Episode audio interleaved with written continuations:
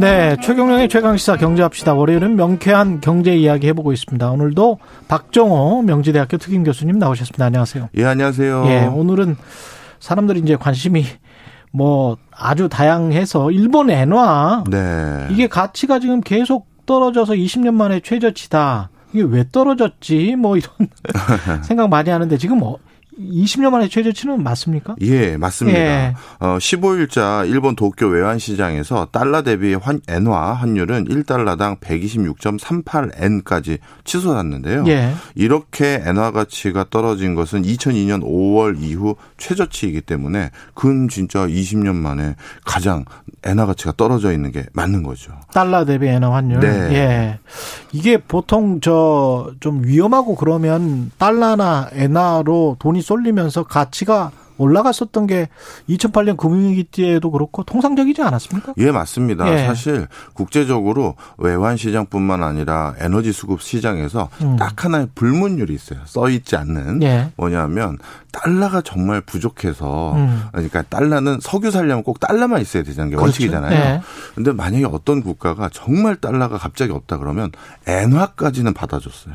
아, 그 정도군요. 예, 그러니 옛날에 진짜 그 정도군요. 야, 엔화는 달러에 준하는 위상을 가졌던 게 분명히 맞는 얘기죠. 예. 그런데 지금은 그럼 왜 이렇게 된 거냐라고 예. 했었을 때 일단 엔화 가치의 가장 큰 하락 원인들 중에서 제일 크게 꼽는 거는 사실은 물가 상승률이라고 보시면 될 것 같아요. 물가 상승률? 네. 예. 자, 우리가 어떤 나라의 통화의 가치가 어떤 수준인지 가름하는 거는 크게 세 가지가 있습니다.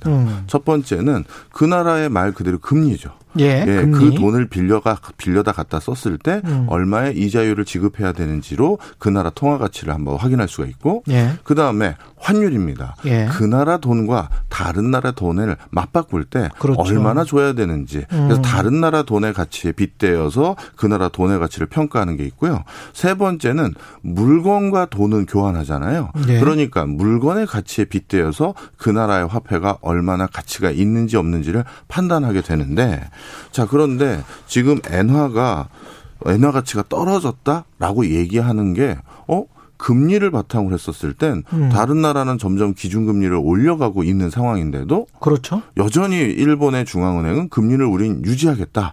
계속 낮은 수준으로 코로나에 대비하기 위해서 낮았던 걸 유지하겠다라고 하니까 다른 나라 통화를 빌릴 때는 높은 이자를 쳐줘서 쉽게 얘기해서 다른 나라 통화 가치는 높아졌는데 예. 일본은 아직까지 이자도 제대로 안 주는 수준이란 말이에요. 그렇죠. 그러니까 그 금리를 봤을 땐 일본의 통화 가치가 낮은 게 맞고요. 또 한 가지는 이제 다른 나라 통화와의 환율. 예. 환율을 따지면 좀 전에 제가 설명드린 것처럼 낮아진 게 맞죠. 자, 그런데 일본의 엔화 가치가 이렇게 낮았다는 게 이 위에 거 두 개는 다 동의를 하는데 예. 그럼 중앙은행, 일본의 중앙은행 왜 이렇게 인위적으로 자신들의 통화 가치를 낮춘 거냐? 그런데 물가를 봤었을 땐 일본의 통화 가치가 낮다라고 보기가 어렵다고 일본 중앙은행장들이 판단한 거예요. 물가를 봤을 때는 예. 좀 설명을 드리면 예. 우리나라 이제 소비자 물가 상승률 4% 수준. 그다음에 미국은 이제 8%를 넘었고요. 예. 자, 그런데 일본은 어떤 수준이냐? 원래 일본도 중앙은행에서 목표 물가 상승률이 2%인데 예. 아직도 0.5% 수준에서 1% 사이로 왔다 갔다 하고 있어요. 네. 그러니 예. 이 물가 상승률이라는 것을 기준으로 다른 나라와 비교하면 굉장히 아직까지 일본의 엔화 가치가 낮다라고 평가할 수가 없는 거죠. 물건이 상대적으로 가치가 더 싸진 거니까 그렇죠. 돈의 가치가 더 높은 거잖아요. 일본 예. 내에서는. 예. 그러니 일본 중앙은행에서는 이렇게 엔화 가치가 이렇게 될 수밖에 없는 상황을 물가 때문에 물가 때문에 이렇게 해놓은 것이다라고 보셔도 되겠죠. 앞으로 전망을 해본다고 하더라도 한국은 이미 한번 올렸고요. 네. 한국은행 총재가 없는 상황에서도 금통위가 올렸고 미국은 빅스텝으로 간다고 하고 근데 지금 일본은 그러면 전혀 안 올리겠다. 지금 현재 마이너스 금리 아닙니까? 네, 실질적으로는 마이너스 금리입니다. 예, 마이너스 금리에서 안 올리겠다? 예, 아직까지는 올리겠다라는 일말의 어떤 움직임도 없어요. 그래서 이번에 사실 일본 중앙은행에서 뭐 발표한 내용들을 좀 다들 살펴보고, 그래도 금리 차이가 다른 국가들이 전부 중앙은행에서 금리를 올려가고 있으니 예. 그 갭 차이가 너무 크니까 그렇죠. 당연히 조금이라도 인상 기조가 있겠지, 아니면 또 다른 형태의 긴축은 있겠지라고 생각을 했었는데 예.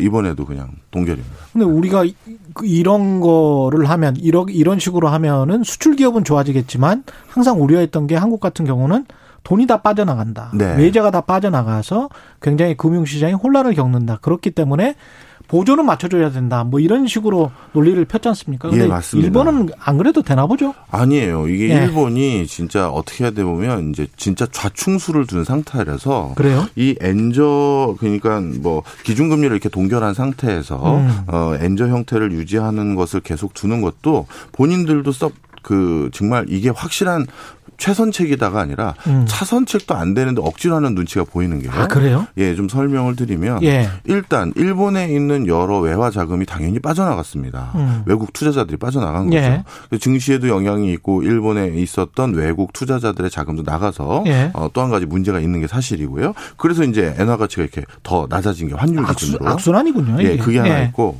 그런데 예전에는 이렇게 일본에서 인위적으로 또는 고의적으로 엔저를 유지하면 일본 제품들이 싸지기 때문에 수출이 잘 된다고 했었잖아요. 우리 그렇게 믿어왔었죠. 네. 예. 자, 그런데 지난 글로벌 금융위기부터 지금까지 일본의 생산기지의 상당 부분이 전부 해외로 이전했어요. 아, 여건이 네. 달라졌네. 예, 그러다 예. 보니까 일본 내에서 이런 환경을 조성했다라고 해서 예전처럼 일본의 대표적인 수출 기업들이 수출이 잘 되는 구조도 이제는 아닙니다. 예. 자, 그다음에 그 회사들이 자신들이 보유하고 있는 자산도 아주 특이하게요. 예. 일단 엔화가 아니에요. 예. 달러예요? 예, 달러로 해요. 왜냐하면 하도 엔저를 유지하다 보니까 돈을 벌어서 엔화로 놨더니 통화 가치가 더 떨어져서 이게 뭐야? 이렇게 되는 상황이 돼버린 거죠. 게다가 뭐 채권을 해줘봤자 일본 국채가 마이너스 금리면은 뭐 안 되잖아요. 그렇습니다. 예, 수익을 볼 수가 없잖아. 바로 그런 예. 이유들로 인해서 이제 일본의 기업들이 엔화 베이스가 아닌 다른 달러 베이스나 다른 통화 베이스로 이전을 해버렸기 때문에 예. 이렇게 엔저 현상으로 수출은 잘 될 거 아니겠습니까라는 소리도 이제 안 나오는 상황이죠. 아, 앞으로도 그러면 계속 쇠락하는 겁니까? 이번에는? 예, 얼마 전에 우리나라 예. 선거 있었을 때 한국 원화 기축통화 되느냐 안 되냐 뭐 이런 약간 이슈 있었었죠. SDR. 예, 예 맞습니다. 예. 그 SDR에 5개 통화가 들어가 있는데 그걸 흔히 전 세계적으로 기축통화라고 부릅니다. 예. 그중에 엔화가 들어가 있거든요. 예. 그런데 그 당시에 뭐 사실 우리나라 쪽에서의 입장이었긴 합니다만 IMF에선 검토한 적은 없지만 그 당시 이제 예. 원화 얘기가 잠깐 우리들 스스로 한번 자조적으로 얘기했던 이유가 예. 일단 기축 통화가 되려면 그 나라 통화는 그 나라의 국력에 비례하는 거거든요. 그렇죠. 그런데 국력이라고 했었을 때 대표적으로 국가 신용 등급인데 우리나라 한국의 국가 신용 등급이 일본보다 높죠. 2단계가 높죠. 그렇죠. 예. 그런 차원에서는 엔화의 위상 또는 일본 자체의 위상이 예전만 못해진 건 분명한 사실이고요. 그다음 두 번째는 그 나라의 통화가 전 세계적으로 얼마나 더 많이 유통되느냐가 또 기축 통화의 중요한 기준인데 예. 물론 일본의 엔화는 우리보다 먼저 그 길을 갔기 때문에 더 많이 유통되는 건 사실인데요. 옛날보다 그 비중이 점점 더 줄어들고 있어요. 하지만 원화 시장은 물론 일본의 엔화에 비교할 정도는 아니지만 네.